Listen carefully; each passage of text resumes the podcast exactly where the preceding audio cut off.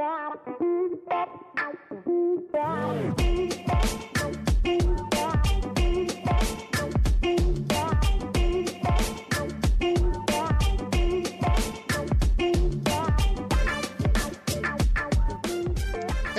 welcome to the Gospel Rant. I'm Dr. Bill Senyard. I'm with my youngest daughter, Allison, and we're going through the Enneagram, and we're at number seven.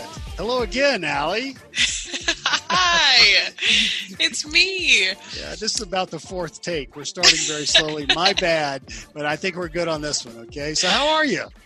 I'm doing fine. I apologize for the tone of my voice. I am very stopped up because of my southeastern allergies. Typical for the southeast, right?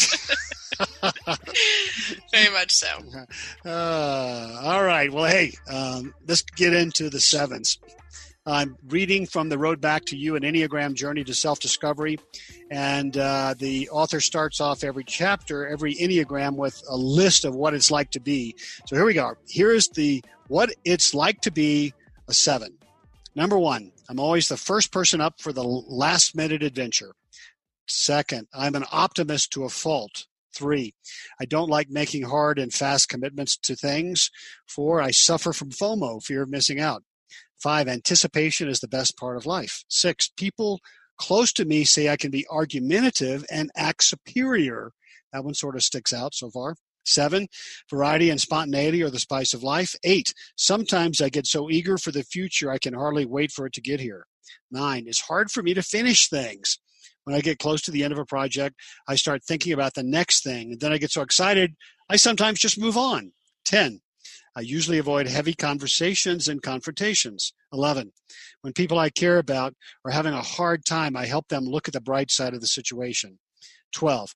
Other people think I'm sure of myself, but I have lots of doubts. 13. I'm popular and have lots of friends. 14. When things get too serious for too long, I usually find a way to get people to lighten up, often by telling jokes and funny stories. 15. I don't like endings, so I usually wait for people to break up with me. Oh my goodness. 16. I quickly get bored with the same routine and like to try uh, new things. 17. Almost everything can be more fun and entertaining with a little bit of effort. 18, I think people worry more than they should. 19, life is better than people imagine. It's all about how you explain the things to yourself. And 20, I don't like it when people have expectations of me. The enthusiast, he calls them. And he quotes Peter Pan, which I think is perfect. Mm-hmm. Just think of happy things and your heart will fly on wings. So tell mm-hmm. me about sevens. Yeah, I think you summed it up pretty well. Um, I think they are often thought of as like the the carefree fun seeker of the group, who um, is often the the first person to volunteer to go on an adventure. Um, they're in the fear triad, but typically they're known as the people who are looking for that adrenaline rush. So they're jumping into the situation that might scare people. They do. Is that to get things. rid of the fear? Is that to cover up the fear? Um, I I don't. I guess what I'm more thinking of is like stereotypical fearful activities. So it's like, oh, like jumping or skydiving or something like that, where I don't necessarily think a seven is afraid of that. So they're distracting themselves from real right pain, internal fear, or typically is internal fear. Yeah. Um, I was listening to a podcast today where the the fear manifested as like a fear of abandonment. They wanted to be the lightest one in the room so that they would always be desired. So there's that fear of missing out. FOMO. Um, yep. And if mm-hmm. you're right, if you're seen as a burden, you would miss out. Like you wouldn't be asked there. Right. Um, so you don't want to commit to something because what if something better comes along? Oftentimes, like if something gets too painful or like you can leave or change the subject or make jokes out of things and mm. sevens are really fun to be around is kind of mm. their mo yeah and and again maturity looks like sevens addressing pain and being able to recognize when they're using fun and excitement as um, as a way to distract mm-hmm. or when they're truly excited about something and we all do this a little bit probably well, we all have coping mechanisms, right? Right.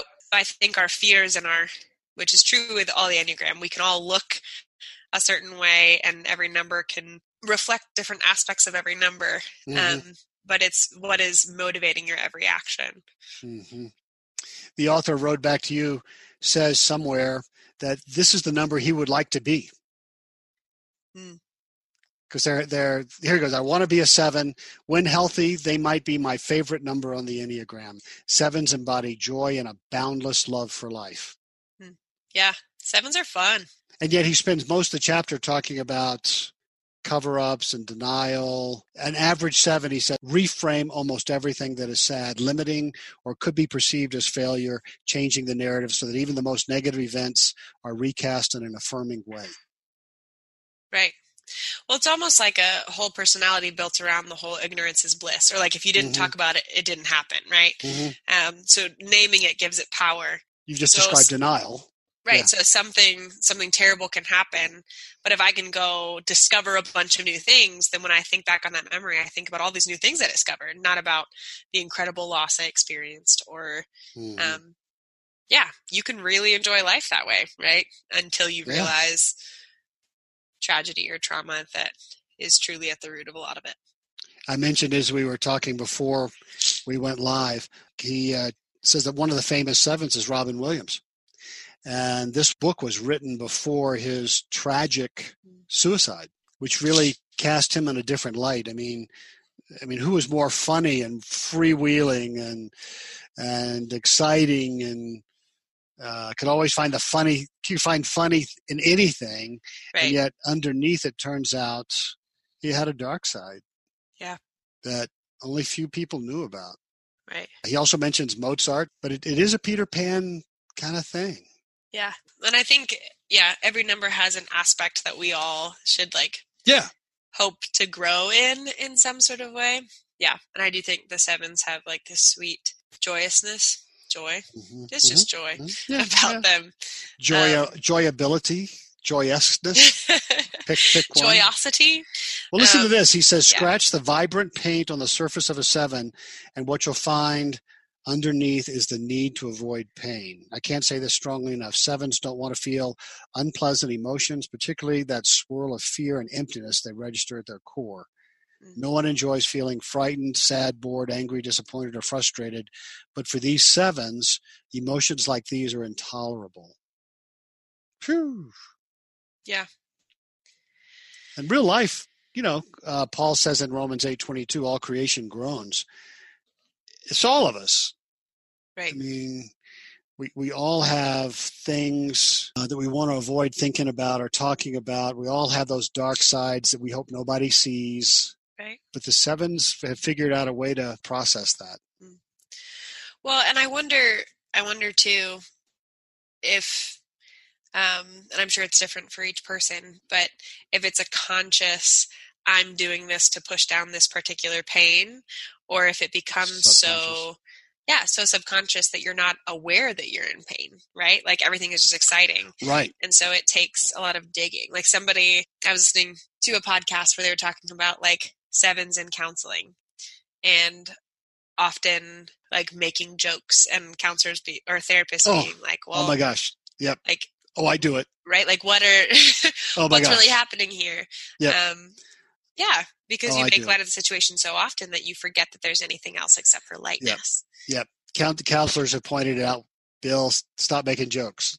Yeah. What? I was making a joke. That was you know but yeah i get that i totally understand that Yeah. That's that was for me it's definitely a defensive mechanism i don't think i'm a seven but i get it yeah. he writes that uh, sevens are vulnerable to addiction because it just fits the well, it's, pattern it's right? needing that next hit, right? Right.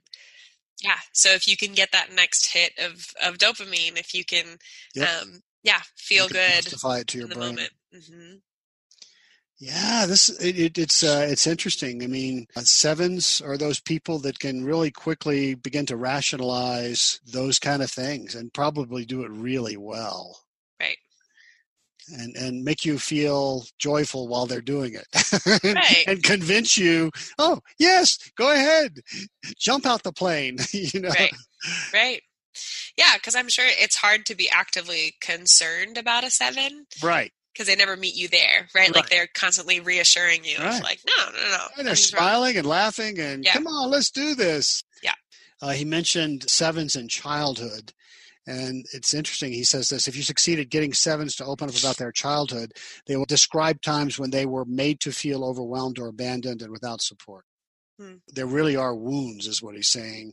Yeah. That, that their brain is doing what our brains were made to do, and that's to deal with the pain.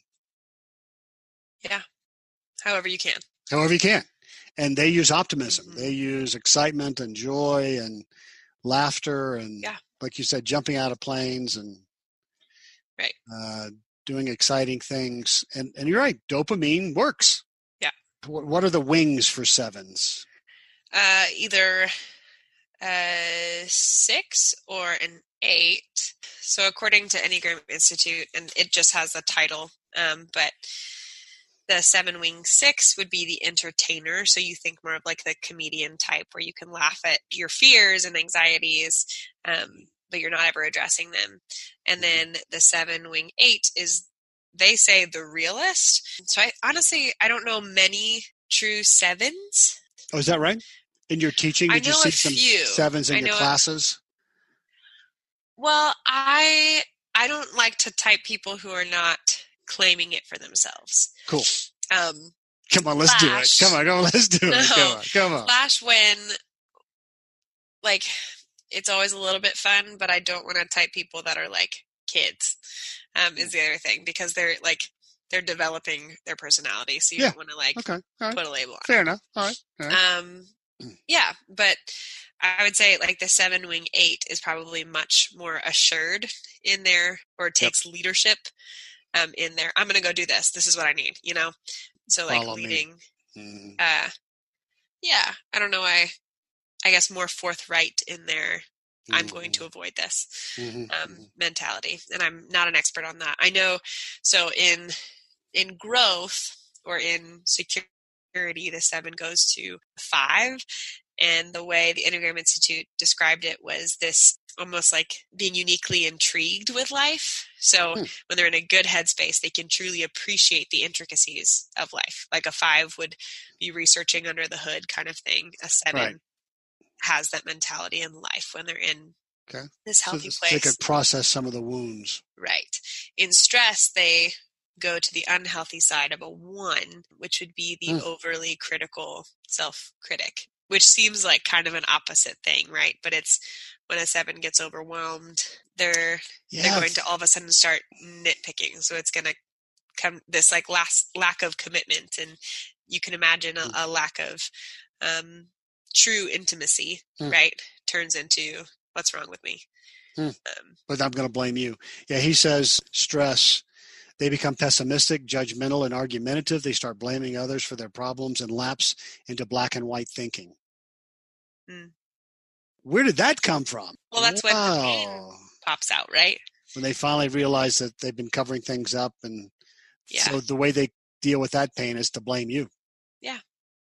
Again, we all do it. Is that's that's the one? Yeah.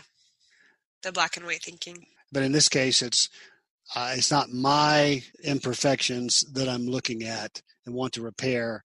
It's yours. Right. And if I could just make you see that, I would feel joy again. Mm-hmm. What we're describing here are some of the characteristics that the caricatures of millennials. One person said that one of the, the events that has shaped millennials is the 2008 recession.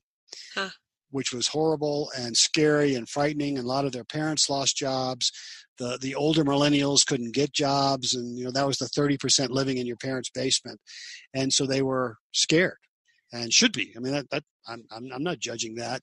And so what many have shifted to is, well, then I'm, I'm just going to have excitement. I'm going to travel. I'm going to do uh, uh, things that I wanted to do. YOLO. And, yeah, yeah, YOLO. And and who, who that makes sense to me. I could I could definitely draw a line between those two dots, but the fear is still there. So when we're ministering now, you know, now, half the population of the United States is Gen Y and Gen Z, millennials and Gen Z, half the population. We church leaders are wondering how the gospel can make a difference. And, and by difference, I think it looks something like this: is there's joy that's a fruit of the spirit, but it's a it's a joy that deals and admits and and begins to preach the gospel to pain to Mm-hmm. wounds to sorrows to disappointments to betrayals to unforgivenesses. Uh, it seems like the gospel perfect love cast out fear. If i'm actually feeling adored as i am i can actually take the time and, and be bold about looking at that wound. Mm. but that's a power of the gospel. That's not a that's not just a choice because like you said it's largely subconscious. It's a, it's a muscle that i don't control. Right. but but if but if a seven or a one or a two or a three or a five or a six could actually begin to feel if they're a christian the holy spirit in them makes them feel how honored how how proud of them god is. They would be in that safe place to actually go all right why am i doing this over the top? Why am i appearing unempathetic because i'm into yolo? It seems like we should be all over this with the gospel for all the numbers by the way and in stress situations. Hmm the, the gospel should be all over this but we just don't know how to apply it like we haven't Yeah. Well, I think I think w- one of the the hardest things about a seven is, at least for me, what if they don't realize they're not satisfied? You know, like Mm, um, they just keep going if you're living in this constant state state of bliss, Mm. you know, Yep. um, or chasing bliss right? And I think I've the same yeah and i think i've said this to you before but like if there's a kid on on the street eating a sandwich i'm not gonna not like that he found on the street i'm not gonna knock it out of his hand unless i have something better to give him you know Mm. um and so i think a lot of this like mentality of the sevens also comes from my own belief of like i need to realize how sweet what i have to offer is and is it better than what this person is experiencing Mhm. because oftentimes they've they've found something super sweet right like it's it's even working if it's, a if, right. if it's a distraction, like they feel Oh. good right now. more than surviving So Yep. who am I to be like, hey, yeah you need something more? right And they're like, right yeah give me that. I'm doing great. give me that so you can focus on your wounds Right.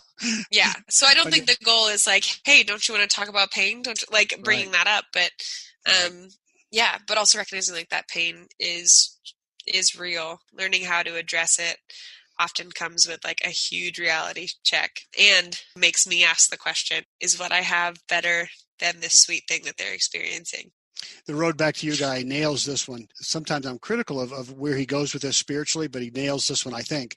He says the healing message sevens need to hear and believe is God will take care of you. Yeah. I'd go even stronger. If they're Christians, I would say the message they need to really experience and be assured of, more than just know, feel, experience, get, is God loves you as you are. And he's got this.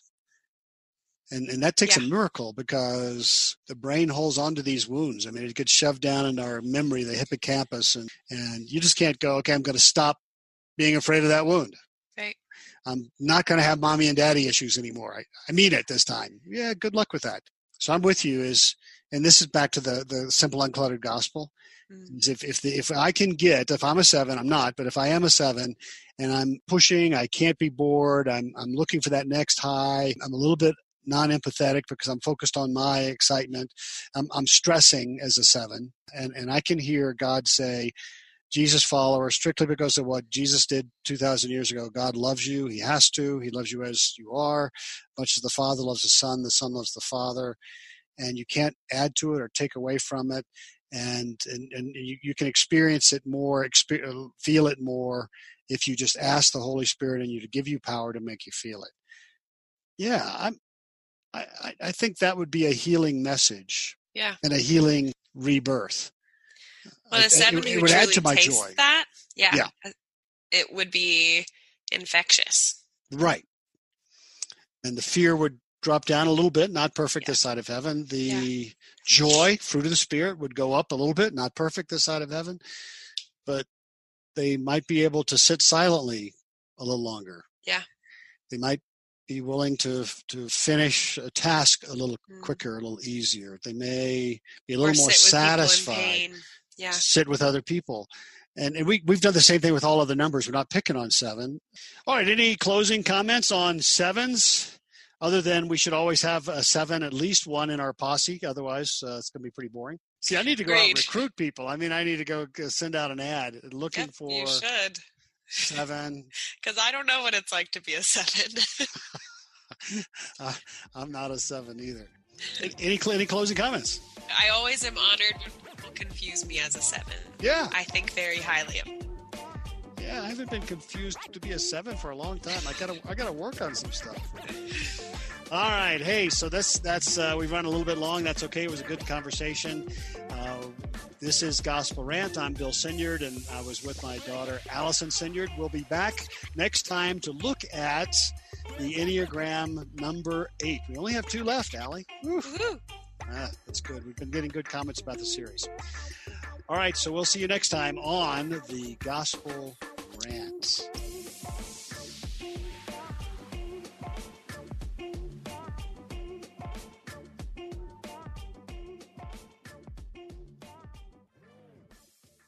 Are you concerned about tensions in the Middle East? Do you wonder where we're currently at in the biblical timeline? Are we really in the last days? Hi, everyone. I'm Dr. Carl Moeller with the Inside the Epicenter podcast.